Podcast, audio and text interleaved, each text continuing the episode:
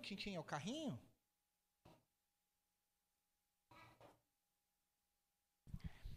A gente vai para a nossa quarta mensagem da série Respire. E hoje nós vamos falar sobre hábitos espirituais.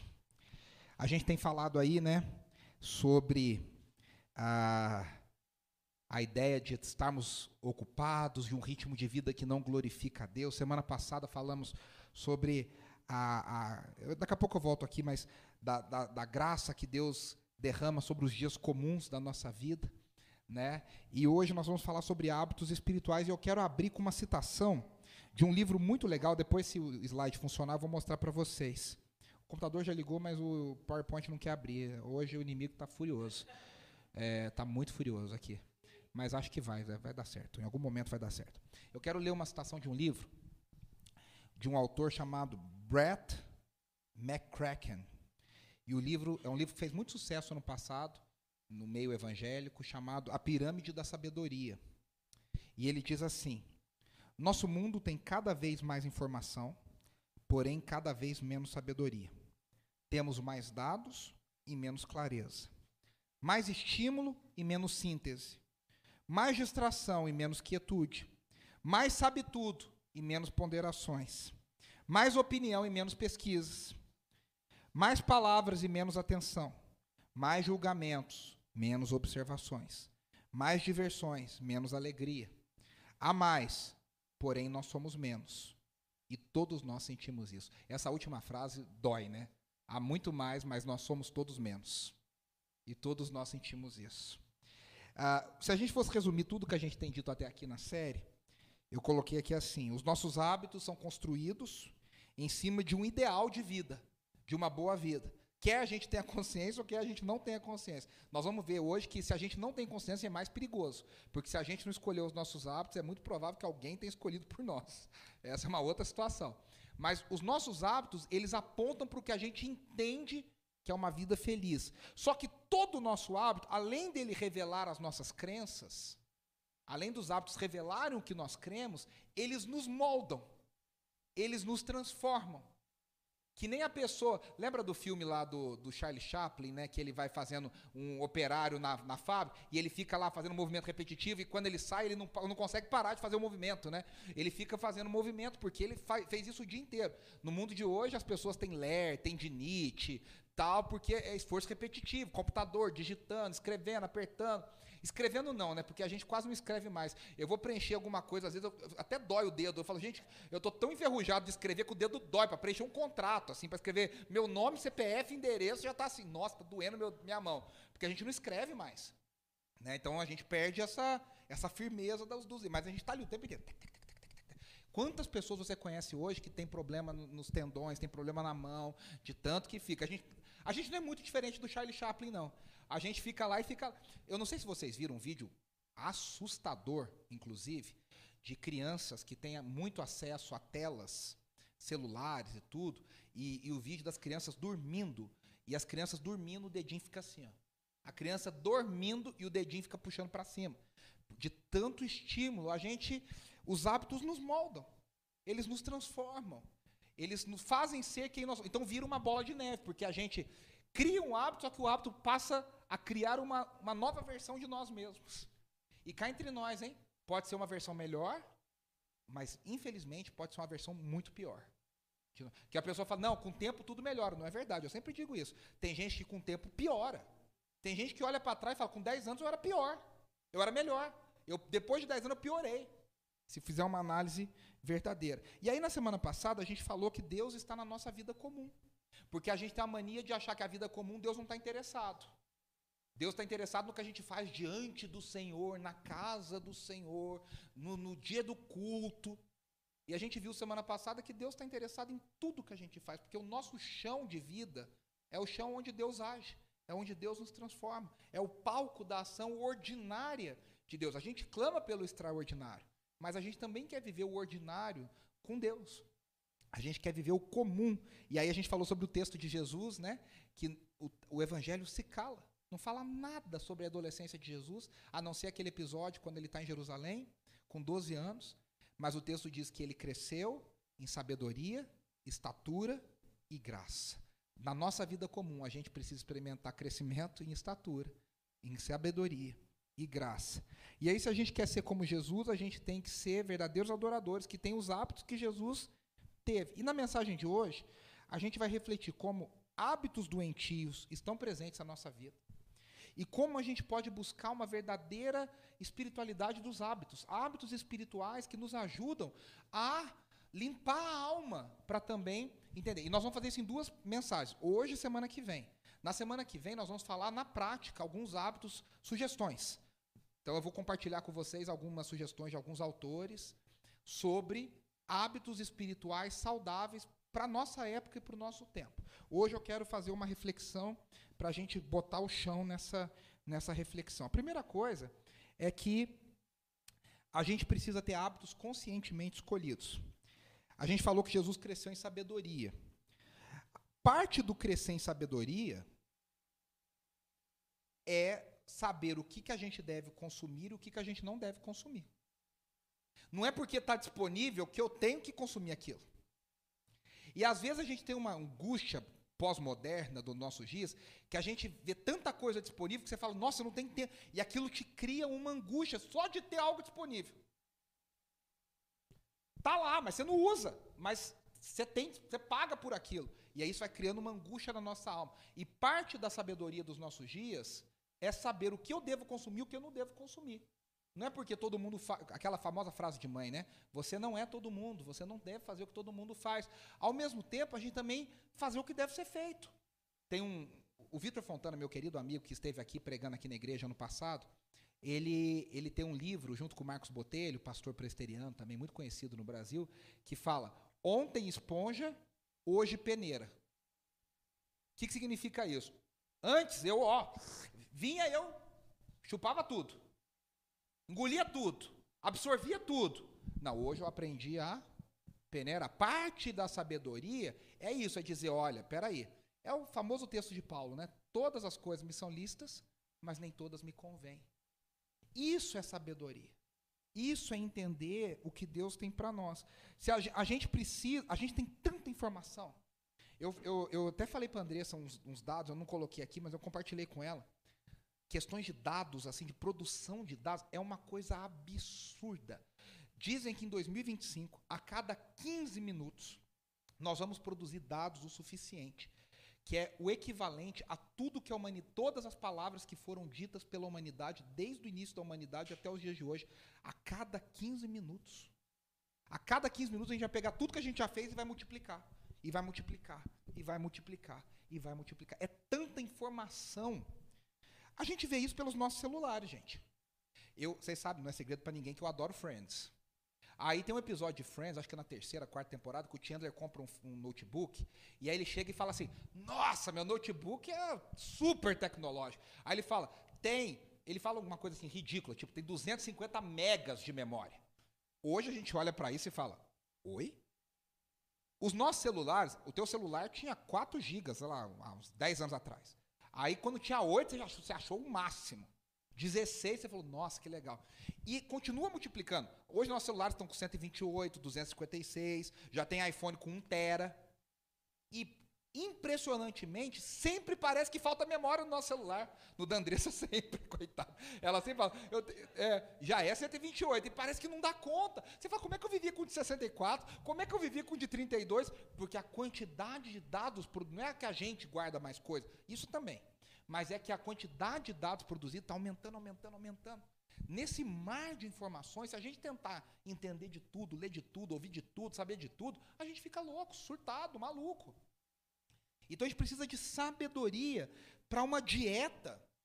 E aqui esse autor, o, o Brett McCracken, ele diz assim: nós precisamos de fontes confiáveis de sabedoria, coisa embasada, ao invés das coisas que vêm e vão e a gente perde a noção das coisas. Na pós-modernidade líquida, o conceito, acho que há 10 anos atrás, 11 anos atrás, foi a palavra do ano. Não sei se você sabia disso, existe um concurso aí no mundo que elege a palavra do ano.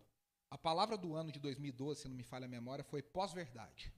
O que, que é a pós-verdade? É uma demolição da verdade absoluta. Na era da pós-verdade não existe verdade. Existe a verdade no meu ponto de vista. Você pode ver, as pessoas. A gente tem, tem vários casos no mundo que a gente não tem certeza mais do que, que aconteceu. Você escuta um lado diz uma coisa, você escuta outro lado diz outra coisa. E parece que as duas coisas. E ninguém mais se, se preocupa em falar: peraí, mas objetivamente, o que, que aconteceu? De fato, o que houve? A gente fica nessa guerra de narrativas. E nesse mundo da modernidade líquida, onde tudo não tem solidez, tudo é moldável, tudo é, é, é adaptável, a gente perde o padrão de Deus e a gente passa a, a entender que todos nós podemos fazer o que a gente bem entende. E aí que está o grande problema. Quando eu tenho. Alguém diz para mim, faça o que você quiser, a gente trava. Sabe por quê? Porque a gente não foi feito para fazer o que a gente quer. A gente foi feito para obedecer uma regra. A gente foi feito para obedecer um padrão de moralidade. A gente foi é, moldado por Deus para obedecermos a algo maior do que nós. E quando a gente não tem esse. Nem que fosse, para quem não conhecia Deus há uns anos atrás, há décadas atrás, um padrão da sociedade que, de certa forma, tentava ainda no mundo nosso obedecer um padrão que a gente chama de padrão de moralidade judaico-cristã, que é a, a, modalidade, a moralidade que vem do entendimento das escrituras, ainda que torto, ainda que meio é, capenga, mas existia uma ideia de pecado, de certo e de errado. Gente, no Brasil, essa semana, nós estamos vivendo a discussão da legalização do aborto. Uma coisa terrível, o mundo tem discutido isso. Tem países, o que não estão discutindo é porque já aprovaram a descriminalização do aborto. E a gente perdeu a noção. E aí, a humanidade, quando recebe essa liberdade, ela não sabe o que fazer. É o que, que acontece? Nós somos mais doentes do que nunca, nós estamos mais perdidos do que nunca, porque ninguém não tem um padrão para a gente seguir. Então, nessa de eu faço o que eu quiser, eu me perco nessa loucura. Porque, na verdade, nós somos seres caídos. O Roberto Carlos já cantaria com toda a sabedoria, já cantaria exatamente isso. Tudo que eu gosto é ilegal, é imoral ou engorda. No meu caso, tem engordado bastante, mas é, é, é complicado, porque a gente, a gente não, não, entende como a gente deve fazer. Aí o, o McCracken, no livro dele, A Pirâmide da Sabedoria, ele elenca três maus hábitos que são comuns aos nossos dias. Preste atenção que isso é muito interessante. Primeiro, a gente consome coisa demais. A gente consome mais informação do que a gente dá conta. Aí o nosso cérebro fica dando curto, porque a gente quer absorver mais coisa do que a gente pode. A gente tem mais estímulo do que a gente pode. Segundo mau hábito, a gente consome rápido demais. É a fast food de todas as coisas da nossa vida. A gente quer comer rápido. A gente não quer esperar. A gente não quer ter tempo para digerir. A gente quer. Porque a fast food, além dela ser produzida rápida, ela é, ela é digerida rápida. Quando você come comida orgânica, saudável, tal, a digestão é mais lenta. Ela sacia por mais tempo. O nutricionista vive falando isso, né? Se você come bem, você fica saciado por mais tempo. Você come porcaria, que é uma delícia, é gostoso, agrada o paladar, mas a longo prazo destrói a vida. Esses dias eu vi um youtuber que eu gosto e ele, nossa, faz tudo errado também. Aí ele foi no médico, aí ele falou, Ih, tá tudo bem? Ele falou, tá tudo ótimo, para ir pro caixão, tá, só falta fechar a tampa. Eu descobri que tá tudo errado. Tá tudo errado. E às vezes a gente né, fica nessa, a gente acha que tá tudo bem, tá tudo bem, e não, a gente consome, além de consumir muita coisa, uma glutonaria de informações, a gente, a gente é um glutão de informações e de tudo que tem no mundo, a gente acha que dá conta de tudo, quer saber de tudo, quer ver tudo. A gente consome rápido demais. E aí, terceiro, o terceiro hábito, ele lista que eu achei muito interessante. A gente consome apenas aquilo que nos parece bom. E esse é um grande problema quando eu sou o padrão daquilo que eu acho que eu devo consumir. A gente está perdendo a noção do outro, a noção da opinião do outro, a noção da, da existência de algo divergente daquilo que eu creio. E aí eu adaptei isso, eu coloquei isso para a vida toda. Então eu vou listar esses três mau hábitos. A gente faz coisa demais porque tem muita coisa disponível, a gente já falou sobre isso na segunda mensagem. Só porque tem eu faço. Tá lá eu faço. Sabe aquela história assim, Café da manhã de hotel. Eu sou, eu sou esse hóspede, eu confesso. Já paguei o café da manhã, eu vou comer. Eu posso não estar tá com fome, mas se eu paguei o café da manhã, comerei o café da manhã. A Andressa fala, ah, vou ficar dormindo. Eu falo, que ficar dormindo? Não, exi não existe essa opção. Não existe. Ela fala, não, vai descendo, vai descendo. E eu vou no café da manhã. Você está com fome? Às vezes não, mas eu paguei o café da manhã, imagina, eu vou comer esse café da manhã. Né? Então, às vezes a gente faz. É aquela história do rodízio, né? Eu já paguei, vou comer até. Antigamente a gente falava, vou comer até morrer. Aí você lá, você tem tupi. Olha, não, agora falando sério. Tem gente que vai em rodízio, a pessoa vai no banheiro e bota para fora o que comeu para poder comer de novo. E não é pouca gente que faz isso não, tá? Infelizmente não é pouca gente que faz isso. A gente faz coisa rápido demais, porque a gente e a gente troca o tempo todo daquilo que a gente está fazendo. Você está no crossfit ainda? Ah, não estou, agora descobri um outro negócio, um Muay Thai maravilhoso, que não sei o que lá. E o Muay Thai, que Muay Thai? Eu estou no Karatê, e o Karatê, não estou... A gente vai trocando o tempo inteiro, a gente não tem constância, a gente está fazendo, a gente só quer fazer coisa nova. A gente quer curtir coisa nova. E a gente, e aí sim, a gente faz só o que nos parece bom. Ah, te traz felicidade. Ah, o psicólogo fala, faça algo que te faça feliz. E o grande problema é descobrir o que, que faz a gente, porque a gente não sabe o que nos faz feliz. A gente acha que a gente sabe. E as doenças mentais estão aí, de, a depressão. A gente está no setembro amarelo, né? E essa semana nós tivemos aí uma atleta de vôlei que provavelmente suicidou. Acho que tudo aponta para um suicídio. Uma moça jovem, casada, feliz, assim, né? Tinha tudo para ser feliz e não era feliz. E a gente tá, a depressão está aí, a ansiedade está aí, o burnout está aí para provar que a gente está errado. Então, primeira coisa que a gente falou, a gente faz coisa demais porque a gente tem muita coisa disponível. Tudo que é em excesso nos prejudica. Na teoria, ter, ter várias opções é maravilhoso. Gente, tem um, tem um vídeo do Porta dos Fundos, eu não sei se vocês já viram, que é o casal deitado na cama e ela tá lá, eles estão passando Netflix lá, conversando. Ah, e aquilo, não sei o quê. Ele falou, e afinal, fica uns 10 minutos do vídeo lá. Ah, e esse aqui? Ah, esse aqui, não sei o que lá. Vamos ver aquilo lá. Ai, não sei o que, esse aqui, esse filme. Essa série. Aí ela fala assim, a mulher fala para ele, amor, o que, que a gente. Não, ele fala para ela, o que, que a gente vai assistir afinal das contas? Ela fala, assistir? Não quero assistir nada, eu só gosto de ficar aqui escolhendo. Eu só gosto. Quantas vezes. A gente já passou por nessa fase do Nicolas, então, várias vezes, né, Andrés? A gente gasta um tempão escolhendo, quando começa a ver, já, o sono já veio. Você já gastou um tempão escolhendo. Aí o sono já vai bater, bater. Quando você bota o play, você apaga. Na teoria, ter muita escolha é ótimo. Na prática, ter muita escolha é angustiante. Você já teve aquela sensação de um sábado à tarde que você não tem nada? Você fala, vamos fazer alguma coisa? E aí você fala, o que a gente vai fazer em São Paulo? Aí você começa a pensar que tem 250 mil opções em São Paulo e você não consegue achar uma. E aquilo vai te trazendo uma angústia, vai te trazendo uma angústia, vai te trazendo uma angústia. E aí você fala, e vamos fazer aquilo? Ah, aquilo não. E aquilo, ah, aquilo também não. E aquilo. Aí chega uma hora que você fala assim, peraí, não é possível que no meio de 250 mil opções eu não consiga achar uma que eu consiga fazer.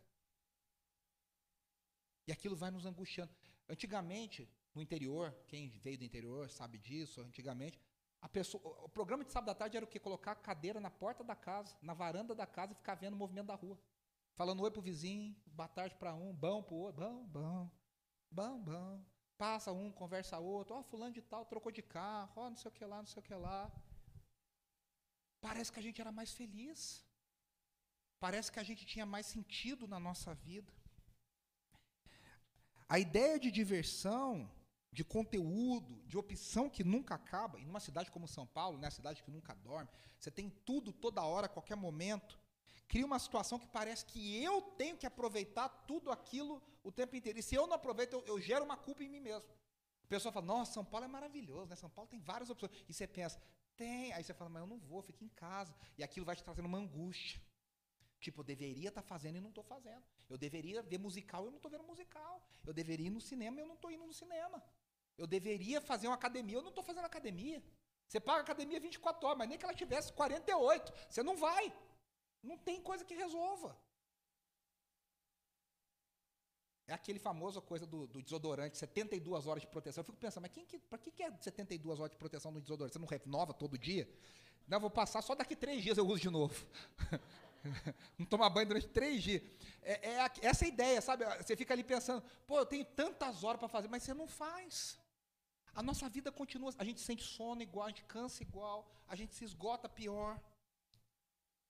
Aí ele fala que, na prática, isso gera ansiedade, Desorientação, tem muita opção, você já não sabe mais o que você quer fazer, você fica desorientado. E terceiro, fragmentação. A vida é nossa fragmentada, tudo é cortar, parece que nada mais tem sentido, parece que nada é uma coisa só. A gente é tudo fragmentado. E aí nessa fragmentação a gente se sente impotente. A gente fala, pô. Eu já falei isso aqui para vocês. Na geração que tudo pode, o sexo é livre, está disponível, tem todas as opções, tem casa disso, casa daquilo, opção daquilo, aquilo outro. Todas as pesquisas apontam que a geração de jovens é a que menos tem relação sexual nos últimos anos do Brasil. Aí você fala, mas por que? Está disponível toda hora, tem aplicativo, tem isso, tem aquilo, tem balada. Mas tem tanta coisa que o pessoal não se acha mais. Falaram para as pessoas, você pode ser. A gente estava falando isso aqui. Eu estando aqui antes, aqui a gente estava discutindo uma notícia. Você pode ser o que você quiser. As pessoas agora descobriram 255 opções de gênero para ser. A pessoa não sabe mais o que ela é. Antes só tinha dois. E você já nascia com, com um deles. Então você não tinha que escolher. Você era aquilo. Aí agora não, agora você tem que escolher. A pessoa fica já, já nasce angustiada. A militância agora é contra chá de revelação. Você não pode fazer chá de revelação, porque se você diz que é menino ou menino, você está impondo sobre o bebê. Então agora você tem que esperar o bebê escolher o que ele quer ser. Mundo é, o mundo é isso hoje. Então, você sabe que isso tem um nome na psicologia? Isso chama FOMO. Em inglês significa Fear of Missing Out, que é o medo de estar por fora. É uma síndrome. A pessoa tem medo de perder alguma coisa legal. Então ela fica o tempo inteiro ligada porque ela acha que ela vai perder alguma Meus amigos não vão me chamar, eu vou ficar por fora, eu não vou saber falar do filme novo, da série nova. Segundo lugar, no mundo de hoje tudo é rapidamente descartável. Tudo perde o brilho. As novidades aparecem e desaparecem, aparece, desaparece, aparece, desaparece. O que era novo ontem, hoje já não serve mais para nada. Tudo é muito descartável. Até na, nas conversas. Antigamente uma novela durava oito, nove meses. Então você ficava oito, nove meses falando da mesma história, acompanhando a mesma coisa. Hoje a série vem, tem gente que maratona numa madrugada, no outro dia já fica. Que série que eu vou ver? O que, que eu vou fazer? O que, que eu vou ver? A gente não se relaciona nem com as nossas histórias mais. Nem com as coisas que a gente vai perdendo. Tudo é muito rápido, muito rápido, muito rápido, muito rápido. As músicas vêm e vão. Tem músicas que você fala, ah, a gente cantava, mas não lembra mais. Eu sempre falo isso. Na igreja, a, a, eu, eu, falo isso para meus alunos nas, nos treinamentos, nas palestras. Em 97, as 25 músicas mais cantadas nas igrejas dos Estados Unidos, em 200 mil igrejas, tinham, em média, 17 anos de composição. Ou seja, se somasse tudo e dividisse por 25, dava 17 anos que aquelas músicas estavam sendo cantadas nas igrejas. 200 mil igrejas. Em 2020, a média das canções era 4 anos significa que as canções aparecem e desaparecem, aparece, desaparece, aparece, desaparece. A gente vive nessa constante troca. E aí o terceiro hábito, a gente faz só aquilo que parece bom para a gente. Só que que, que acontece? O que está errado é que o mundo gira em torno de mim. E eu não sou referência para mim. Quando eu me coloco como referência do meu mundo, as coisas se complicam. Eu não devo ser a referência do meu mundo. Então, quando cada indivíduo está vivendo uma vida centrada em si, ele perde completamente a dificuldade de encontrar pontos em comum com outros, porque ele só pensa em mim, só vive para mim, só quero viver para mim. Conta-se uma história de dois peixinhos. Esses peixinhos nadavam lado a lado. Peixes jovens, adolescentes. Um vai, um Nemo e mais um aí. E aí, eles encontram um peixe mais velho passando do outro lado. E aí o peixe mais velho fala, bom, bom, e aí ele fala, como é que tá a água hoje? Aí os dois, tá, tá legal. E eles continuam nadando. Continue a nadar, continuando. Aí passou um tempinho, um virou pro outro e falou assim, viu, o que, que é água? O velho perguntou, como é que tá a água? Ah, tá bom. O que, que é água? O peixe que nasceu na água não tem a menor consciência do que é água. Ele não conhece outra realidade que não seja água. O que, que significa isso? que as realidades mais óbvias e mais importantes da nossa vida são as mais difíceis da gente interpretar, porque a gente está imerso demais. A gente está envolvido demais. Então, o que, que acontece? O que, que isso tem a ver com hábito? Um hábito é um comportamento que ocorre automaticamente, vez após vez após vez. E as pesquisas todas apontam, a maioria dos nossos hábitos são inconscientes.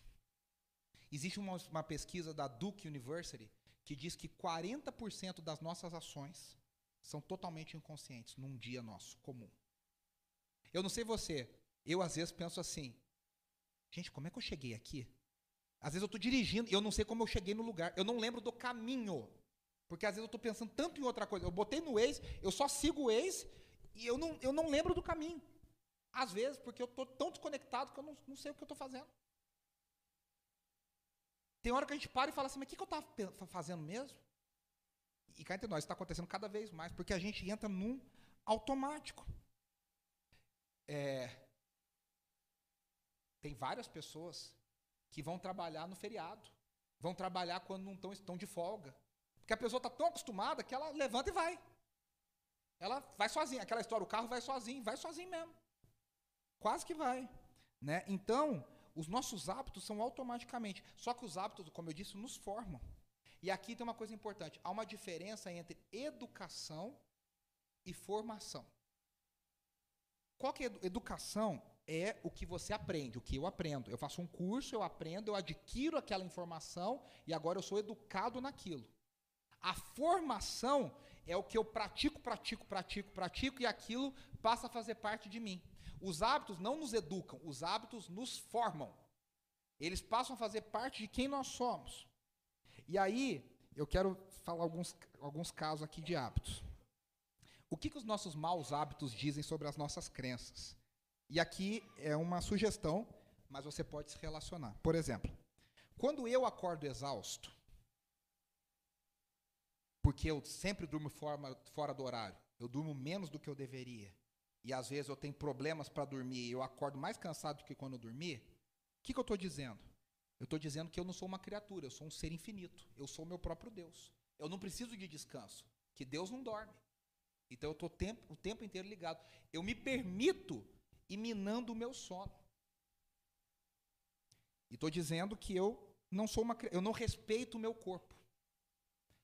Isso aqui é muito estranho para a gente. Uma vez eu fui no médico, médico cristão. Aí ele olhou meus exames, não gostou do que viu. Aí ele falou para mim assim: antes da gente começar a consulta, eu gostaria de orar pedindo perdão. Eu pensei, né, será que ele quer que eu ore para pedir perdão? Aí eu falei: pedir perdão pelo quê, doutor? Ele falou: não, você vai pedir perdão para Deus pelo que você está fazendo com o teu corpo. Aí eu, ah, não sabia onde enfiar a cara. Aí eu, ah, tá legal. Ele falou: pode começar, pode orar aí. E aí eu orando sem saber o que falar, né? Nessas horas, você, Senhor, ah, bom. Segunda coisa. Ó, eu olho as redes sociais. Eu falei semana passada, né? Abriu o olho, já está com o celular na mão. Vou ver e-mail, vou ver mensagem, vou ver se alguém me escreveu no WhatsApp. O que, que eu estou querendo dizer? Eu não posso ter um tempo de quietude. Eu prefiro ter uma resposta pronta a qualquer momento. Eu quero que as pessoas me valorizem, eu quero que as pessoas me notem. A gente tem um buraco de identidade. Como é que a pessoa vai mandar mensagem e eu não vou responder? ela vai achar que eu não importo com ela. Não, eu tenho que responder. Eu tenho que estar disponível. Hábito, terceiro hábito, eu estou sempre correndo. Eu estou comendo enquanto dirijo. Eu estou sempre correndo no trânsito. Eu estou sempre atropelando as coisas. O que, que eu estou pensando e o que, que eu estou professando? Estar ocupado é normal. Talvez até desejável. Eu sou tão importante que todos querem meu tempo. Esses são hábitos nossos que vão falando coisas sobre nós. Que vão dizendo coisas que a gente muitas vezes não pensa, o que, que tem a ver? Tem a ver. Está lá atrás. E eu queria que a gente lesse um texto juntos. Você pode abrir a sua Bíblia, o seu aplicativo aí em João capítulo 17. Uma oração de Jesus muito poderosa. João 17, do 1 ao 19. Nós vamos ler e rapidamente eu vou fazer alguns comentários.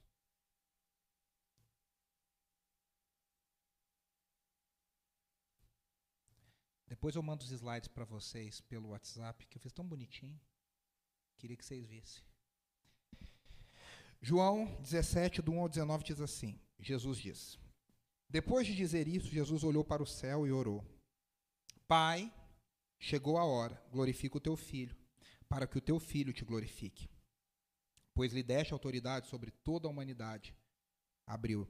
Para que conceda a vida eterna a todos que os de, lhe deste esta é a vida eterna, que te conheçam, o único e verdadeiro Deus, e a Jesus Cristo, a quem enviaste.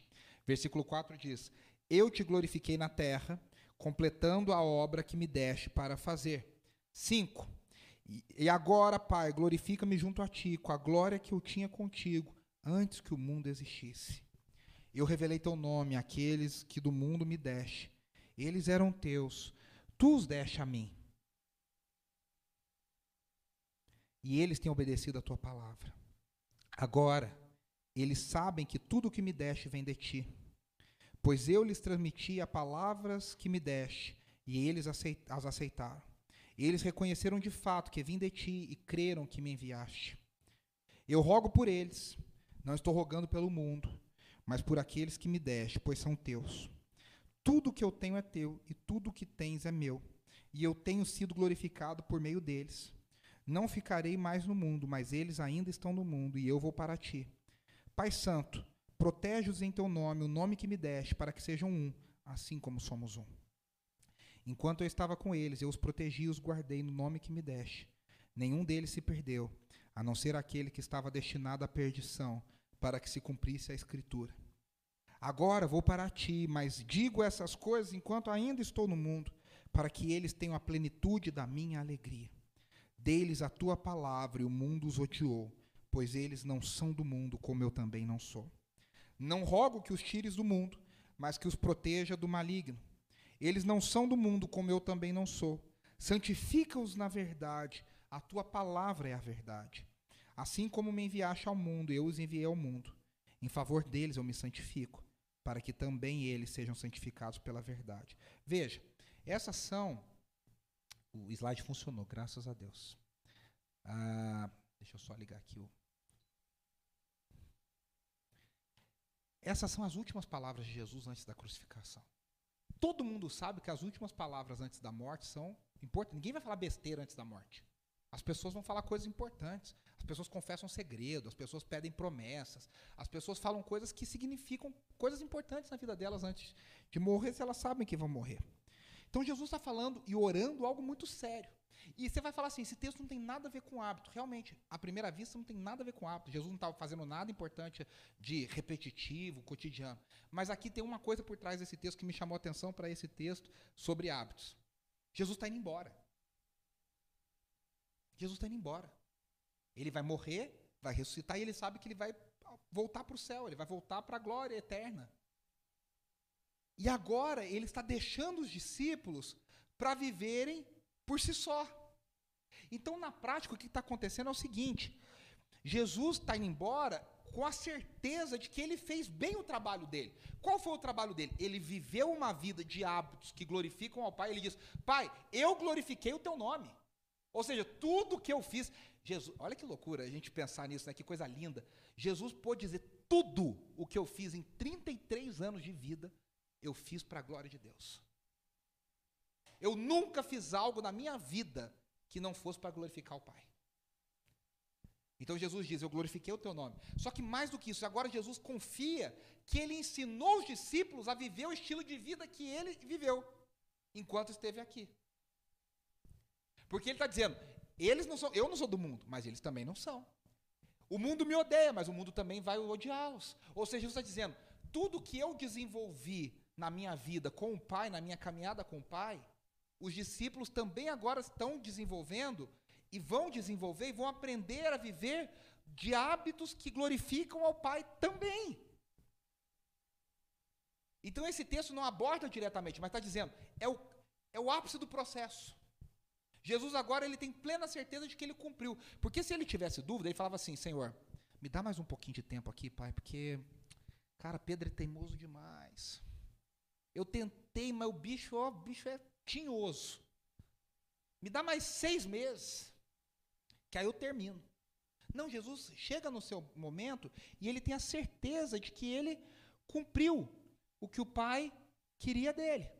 Então, é, é, é por isso que esse texto nos interessa muito. Oh, glória a Deus, aleluia, amém. Por isso que esse texto nos interessa muito. Aqui o texto, o livro que eu mostrei para vocês, falei para vocês, a pirâmide da sabedoria. Já falamos tudo sobre isso aqui, né? Então, é, Jesus tem a ideia de que nós agora precisamos viver no mundo e cumprir a missão de Deus. Primeira coisa que fica de lição para nós: a oração é uma ferramenta indispensável na nossa vida com Deus, nos hábitos espirituais.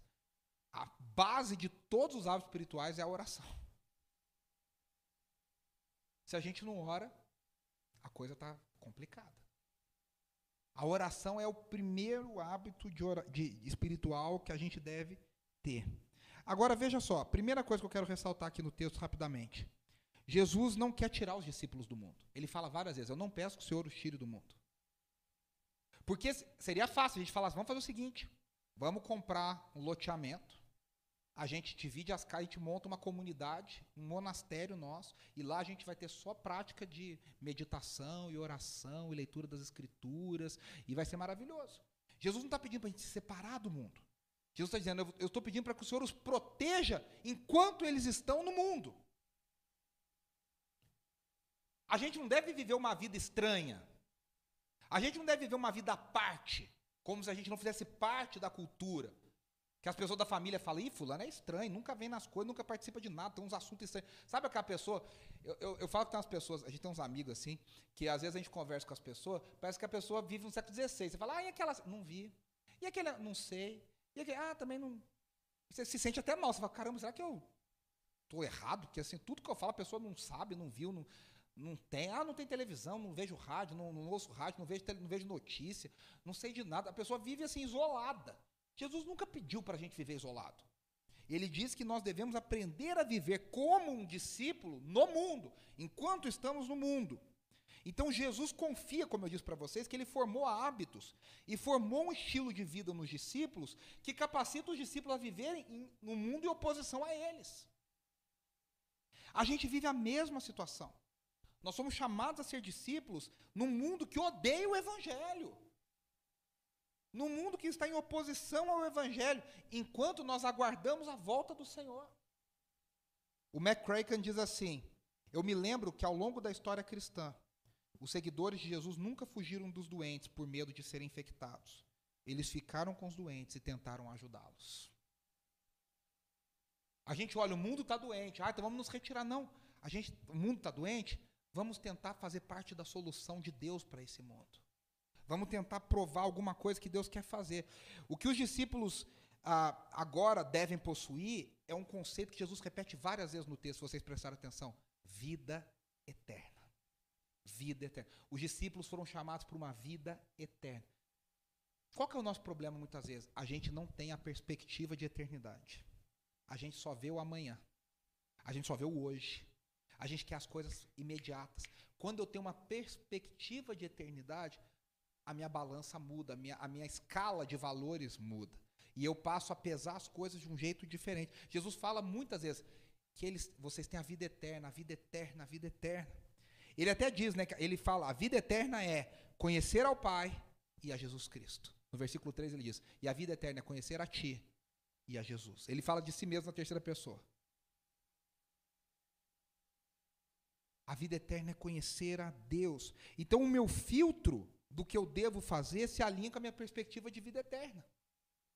O meu filtro do que está disponível, mas o que, o que me é conveniente, ou o que eu devo fazer, é a vida eterna.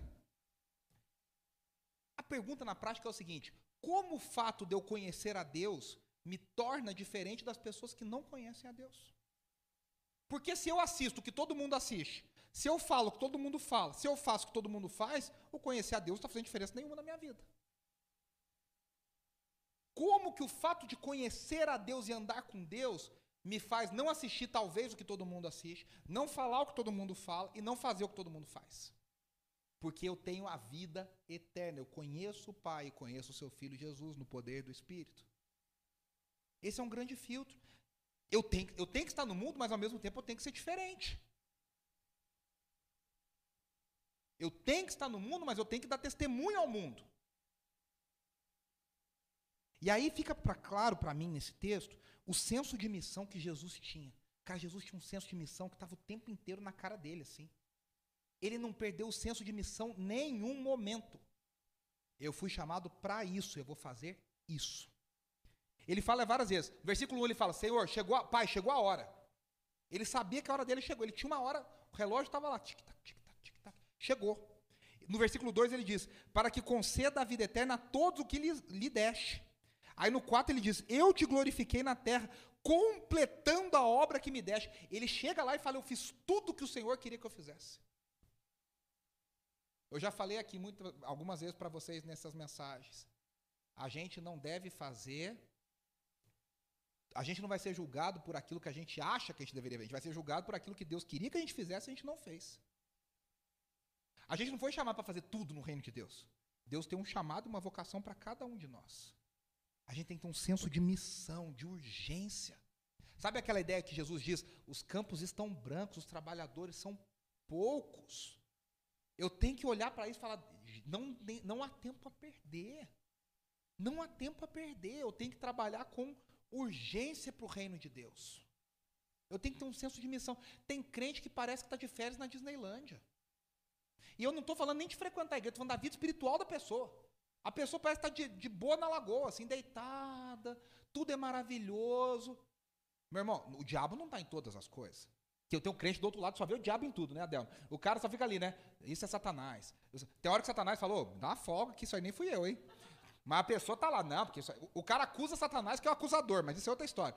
Aí tem gente que vê Satanás em tudo. Mas tem o crente também que não, não, não, não tá tudo bom sempre. Meu amigo, se Satanás, se não tá, se você não está enfrentando oposição espiritual, se você não está enfrentando batalhas espirituais, se você não está enfrentando dores do evangelho, é porque você está muito folgado. porque quem está envolvido na obra vai enfrentar resistência, vai enfrentar oposição, vai, ter, vai perceber que tem uma guerra acontecendo. Se está tudo muito tranquilo na tua vida, das duas, uma, ou você, ou você já foi arrebatado, a gente não está sabendo, ou você está muito tranquilo na, na, na lagoa. Jesus tinha um senso de missão e ele tinha uma noção que o mundo era perigoso. Ele fala, Senhor, protege-os, guarde-os, livre-os do mal. A gente não está falando que é tudo mal, mas a gente não pode negar o mal. A gente não pode negar a necessidade de sermos guardados pelo Senhor. De que a gente está enfrentando uma batalha, que a gente está lutando uma guerra. Quantas vezes Paulo fala numa linguagem militar sobre a guerra que nós estamos enfrentando? Com os poderes e principados desse mundo que são opostos ao reino de Deus. Como é que Jesus glorificou o Pai na terra? Mantendo os hábitos espirituais para fazer o que o Pai queria que ele fizesse. Gente, Jesus foi tentado, não acho que Jesus ele era isento de tentação, ele foi tentado em todas as coisas como eu e você somos. Satanás disse para ele: se você fizer isso, eu te dou tudo o que você quiser. Satanás ofereceu um atalho gigantesco para ele. Jesus podia pensar, é verdade, eu tenho muito para dar para esse mundo. O pai está me diminuindo. Eu vou pegar esse atalho aqui e vou mostrar que eu sou um cara. As multidões pediam, você acha que ele não era tentado? Quando as pessoas falavam, olha, faça isso, faça aquilo. Todo mundo queria tirar uma lasquinha. E ele. Por quê? Porque ele tinha hábitos que o fortaleciam nas suas decisões. Aí a gente quer lutar a guerra, mas a gente não, não se prepara. Falando do que a gente está falando de hábito, o cara quer ter uma saúde boa, mas não dorme bem, não come bem, não malha, não faz nada e fala, não, quer ter uma saúde boa. Meu amigo, nem, mas nem Jesus, nem milagre. Eu quero correr uma maratona, aí você, com a feijoada, você não vai correr a maratona. Não tem como. Jesus só glorificou o Pai porque ele manteve a sua vida inteira hábitos que ele preservou o tempo inteiro de oração, de solitude, de meditação, de quietude. Não tem segredo. Sabe aquilo que o pessoal fala assim? No mundo corporativo, o pessoal fala, depois vão dizer que foi sorte. A pessoa ralou, estudou, fez curso, batalhou, acordou cedo. E aí vai ter alguém que fala assim: nossa, fulano teve uma sorte. Parece que Jesus glorificou e ele não se esforçou. Jesus também se esforçou para glorificar o Pai. Também foi difícil para ele. E aí eu tenho uma clareza que Jesus não se preocupou em fazer tudo. Ele fez só o que o Pai esperava dele. Ele não falou, Jesus, eu fiz, Pai, eu fiz tudo que estava no mundo. Ele falou, eu fiz o que o Senhor me deu para fazer. Jesus não salvou, na perspectiva, e aqui eu vou provocar vocês, tá? Continue me amando. Jesus não salvou nem todo mundo. Ele perdeu Judas. E ele diz: Eu só perdi o que estava destinado à perdição.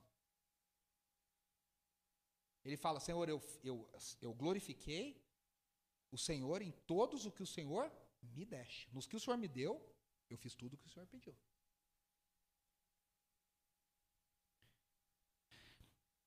A certeza da identidade de Jesus no Pai também o capacitou a viver. E aqui é uma coisa muito importante. Quando Jesus começou o seu ministério, a voz celestial veio dizendo: Esse é o meu filho amado, em quem eu tenho alegria. Jesus não precisava fazer nada para provar que ele era o filho amado. Ele tinha certeza que ele era o filho amado. Muitas escolhas que nós fazemos, eu e você, são fruto da nossa insegurança em quem nós somos. Aí a gente aceita para provar que a gente é. A gente aceita para provar que a gente pode. A gente aceita para. Se a gente tivesse certeza de quem nós somos, a gente faria muito menos coisa do que a gente faz. Porque a gente tem certeza que a gente é.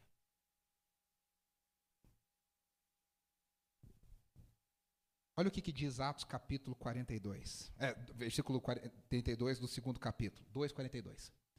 Eles se dedicavam ao ensino dos apóstolos. Eles são a igreja primitiva. E a comunhão, ao partir do pão e as orações. Jesus orou por eles e agora está acontecendo. Os hábitos espirituais estão sendo mantidos na igreja. Todos estavam cheios de temor. O que é temor? É um senso da missão de Deus. Eles estavam certos, Deus está fazendo algo, Deus está fazendo algo, Deus está. Esse é o temor. Temor de Deus, temor de, sabe, de responsabilidade. Eu tenho uma responsabilidade, eu vou prestar contas. E muitas maravilhas e sinais eram feitos pelos apóstolos. Segunda coisa aqui no texto. Hábitos espirituais requerem uma longa obediência na mesma direção. Isso aqui não fui eu que inventei essa frase. Isso aqui foi dito por um dos maiores pastores e escritores do século XX, chamado Eugene Peterson.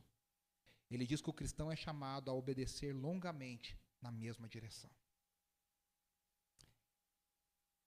Jesus está dizendo algo aqui, e isso não fica muito claro para nós, que chocou os discípulos.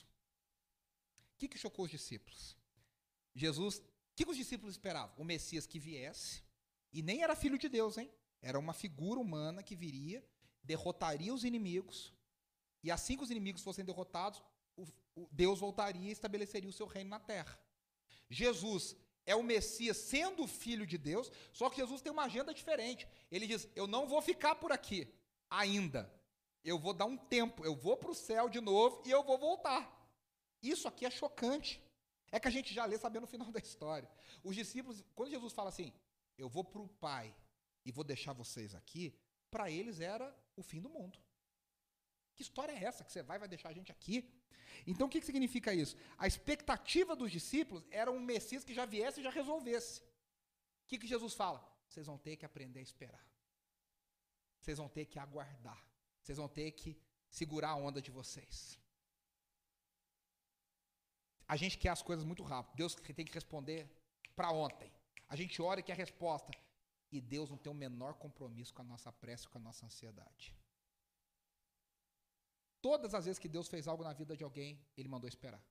Neemias esperou quatro meses. Moisés, 40 anos. Davi, 20 anos. Jesus, 30 para começar o ministério. A igreja, já são dois mil anos e contando. A gente tem muita pressa e Deus não tem compromisso nenhum com a nossa pressa. Ele está nos esperando. Não há atalho. A vida cristã não é um, uma, um, um final de semana que você faz um curso e sai um super cristão. A vida cristã é uma jornada de crescimento. E é uma obediência constante. Jesus diz: Você foi fiel no pouco, eu vou te colocar sobre o muito. É obedecer nas pequenas coisas, constantemente, por anos e anos e anos e anos e anos e anos e anos. Olha o que, que diz o apóstolo Paulo em Romanos 5, 3 e 4. Eu amo esse texto. Não só isso, mas também nos gloriamos nas tribulações. Porque isso aqui é uma coisa de louco, né? Se gloriar nas tribulações é coisa de gente maluca, que entendeu o que é a vida eterna. Aí diz, porque sabemos que a tribulação produz perseverança. A perseverança, um caráter aprovado. E o caráter aprovado produz esperança. Isso é fruto de uma vida. Isso não acontece do dia para a noite. A gente só vai saber se a gente foi aprovado no último dia nosso.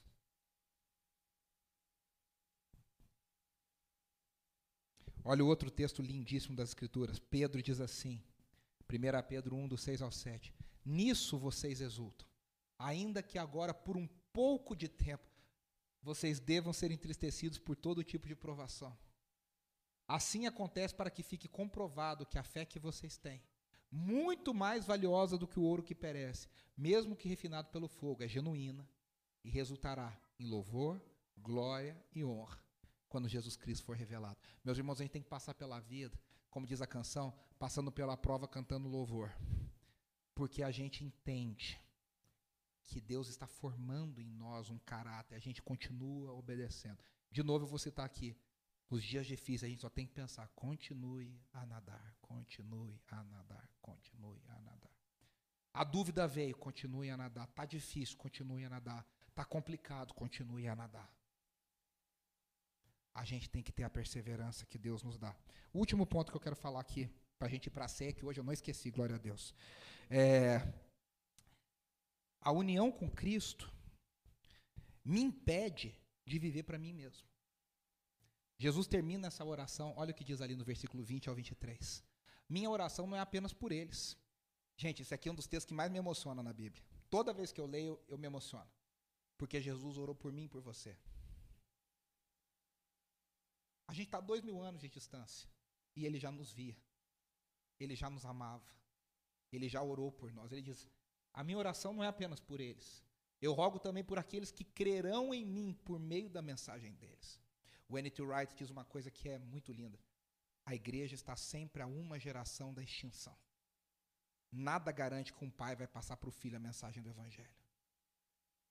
Mas há dois mil anos, pais e mães têm passado para filhos e netos o amor a Deus, o amor ao Evangelho. E a igreja de Jesus só se fortalece para que todos sejam um, Pai, como tu estás em mim e eu em ti, que eles também estejam em nós, para que o mundo creia que tu me enviaste. Jesus nos liberta de nós mesmos.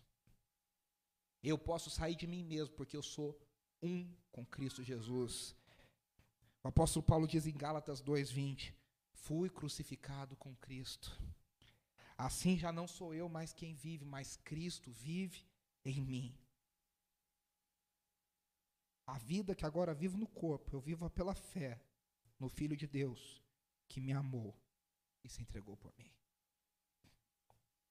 A coisa mais linda que Jesus pode fazer é nos libertar de nós mesmos.